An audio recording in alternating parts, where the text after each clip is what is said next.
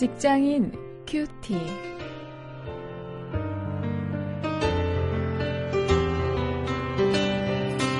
안녕하십니까. 직장사회연구소 원용일입니다.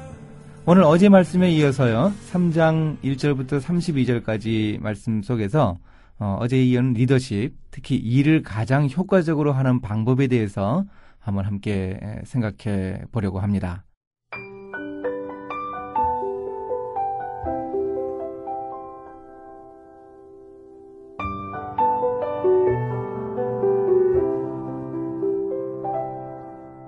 때에 대제사장 엘리야십이 그의 형제 제사장들과 함께 일어나 양문을 건축하여 성별하고 문짝을 달고 또 성벽을 건축하여 한메아 망대에서부터 하나네 망대까지 성별하였고 그 다음은 여리고 사람들이 건축하였고 또 그 다음은 이무리의 아들 사꿀이 건축하였으며 어무는 하스나의 자손들이 건축하여 그 들보를 얹고 문짝을 달고 자물쇠와 빗장을 갖추었고 그 다음은 학골스의 손자 우리아의 아들 무레못이 중수하였고 그 다음은 무세사벨의 손자 베레게아의 아들 무슬람이 중수하였고 그 다음은 바하나의 아들 사독이 중수하였고 그 다음은 드고아 사람들이 중수하였으나 그 귀족들은 그 주의 역사에 담붙지 아니하였으며 그 다음은 하쿠스의 손자 우리아의 아들 무레못이 한 부분을 중수하여 엘리아십의 집문에서부터 엘리아십의 집 모퉁이에 이르렀고 그 다음은 평지에 사는 제사장들이 중수하였고 그 다음은 베냐민과 핫수비 자기 집 맞은편 부분을 중수하였고 그 다음은 아나니아의 손자 마아세야의 아들 아사랴가 자기 집에서 가까운 부분을 중수하였고 그 다음은 헤나닷의 아들 빈노이가 한 부분을 중수하되 아사랴의 집에서부터 성구비를 지나 성 모퉁이에 이르렀고 우세의 아들 발랄은 성굽이 맞은편과 왕의 윗궁에서 내민 망대 맞은편, 곧 시위청에서 가까운 부분을 중수하였고, 그 다음은 바로스의 아들 부다야가 중수하였고, 그때에 느비딤 사람은 오벨에 거주하여 동쪽 수문과 마주대한 곳에서부터 내민 망대까지 이르렀느니라. 그 다음은 드고와 사람들이 한 부분을 중수하여 내민 큰 망대와 마주대한 곳에서부터 오베 성벽까지 이르렀느니라. 마문 위로부터는 제사장들이 각각 자기 집과 마주대한 부분을 중수하였고, 그 다음은 인멜의 아들 사독이 자기 집과 마주대한 부분을 중수하였고, 그 다음은 동문직이 스가냐의 아들 스마야가 중수하였고, 그 다음은 셀레미아의 아들 하나니아와 살랍의 여섯째 아들 하눈이 한 부분을 중수하였고, 그 다음은 베레게아의 아들 무슬람이 자기의 방과 마주대한 부분을 중수하였고, 그 다음은 금장색 말기야가 한밑간 문과 마주대한 부분을 중수하여 느디님 사람과 상인들의 집에서부터 성모퉁이 성로에 이르렀고, 성모퉁이 성로에서 양문까지는 금장색과 상인들이 중수하였느니라.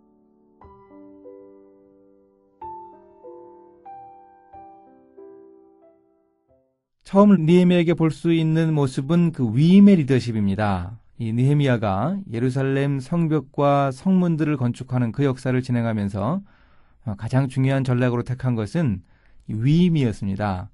이 3장 말씀에서 수십 차례가 반복되고 있는 구절이 있습니다. 그것은 무엇인가 하면 그 다음은입니다. 그 다음은 그 다음은 계속 반복되고 있습니다. 느헤미야는 그 예루살렘 성벽을 여러 부분으로 나누어서 각계각층의 사람들이 공사를 맡아 하도록 했습니다. 책임을 지웠습니다. 그 중에는 장사하는 사람들, 제사장 그룹, 공무원들, 또 종들, 이런 그 어떤 학자들은 얘기하기를 45개의 집단이 적어도 이 공사에 관련되어 있다. 이렇게 얘기할 정도로 그들 모두가 각자 맡은 부분을 책임지고 함께 일했다는 점이 중요합니다. 어, 혼자 자기 일을 모두 다 하려고 하지 않고 정말 이 위임을 잘하는 것이 리더십의 중요한 요인이라 하는 걸 이 직장인 여러분들은 어, 이를 통해서 충분히 깨달으셨을 것입니다. 혼자서 다 할 수 있는 일은 없죠. 어, 잘 다른 사람에게 위임할 수 있어야 하죠. 그 모습이 이제 20절부터 25절에 이 효과적인 배치를 통해서 나타나고 있습니다. 어, 위임은 그저 무턱대고 획일적으로 이렇게 나누는 것을 의미하지는 않습니다. 느헤미야도 이 성벽의 구, 구역을 그저 사람 수에 맞추어서 나누어서 이것 당신들이 하시오 그랬던 것은 아니죠. 가장 효과적으로 배치하는 것을 볼 수 있습니다. 특히 23절 같은 곳에 보면은요. 예루살렘 백성들을 그 자기 집 가까운 곳을 구역으로 할당하는 것을 볼 수 있습니다. 너무 멀지 않은 곳으로 말이죠. 이렇게 가장 효율적으로 일할 수 있도록 배치하는 것이 이 위임의 특징입니다. 위임이 이렇게 어, 적절하고 효과적으로 맡겨질 때 그 진가를 발휘할 수 있습니다. 다음 5절에 보면은요. 참여하지 않는 사람들이 있었습니다. 어, 그런데 이렇게 일을 나누어 하는 가운데 드고와에 사는 귀족들, 그들이 성벽 재건에 참여하지 않았는데요. 과연 이들에 대해서는 어떻게 해야 하는가? 어, 이런 반대자들이죠, 일종의. 그러니까 함께 하려고 하지 않는 사람들, 어, 이들을 어떻게 대처할 것인가? 이것도 리더십에 있어서 중요한 문제인데, 그들에 대해서 느헤미야는 아무런 말도 하지 않았습니다.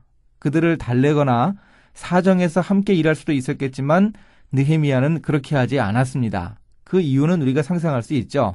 분명히 그 하나님이 함께 하신 일, 어, 분명한 비전을 이 청사진과 함께 제시했던 그 모습, 백성들이 다 마음을 합했던 어, 그런 일에 참여하지 않는 것, 그들을 달리는 것보다 지금 일하는 게 더 중요하다고 어, 생각했기 때문이겠죠. 그들이 협력하지 않아도 하나님의 역사는 진행되기 때문입니다. 그렇게 일하지 않는 사람만 결국 손해인 것이죠. 이 느헤미야 3장을 통해서 일을 어떻게 하면 가장 효과적으로 할 수 있는가 리더십의 한 중요한 방법을 우리가 느헤미야에게서 배울 수 있습니다. 한번 우리 자신을 한번 돌아봅니다. 내가 일을 어, 효율적으로 하지 못하는 가장 큰 원인은 무엇인가? 이 생산성이 문제가 되고 있는데요.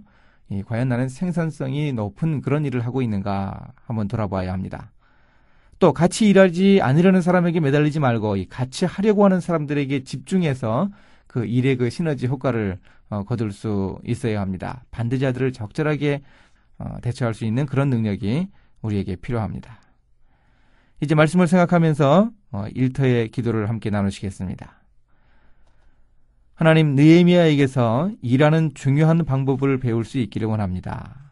위임을 배울 수 있게 인도해 주시고 또 가능한 자원들을 가장 효과적으로 배치해서 일하는 방법을 배우게 하옵소서. 참여하지 않는 사람들, 함께하지 않는 사람들로 인해서 어, 마음 쓰지 말고 정말 하나님이 원하시고 바라시는 그런 비전을 향해서 매진할 수 있는 그런 침묵 정진의 자세를 허락하여 주시기를 원합니다. 예수 그리스도의 이름으로 기도했습니다. 아멘.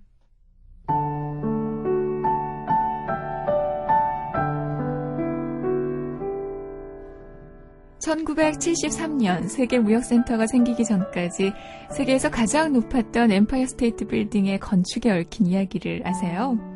심각했던 미국의 경제공황 때 제이 라스코라는 사업가가 증권에서 번 돈을 가지고 수많은 실업자들을 고용하여 공사를 했던 빌딩이었죠.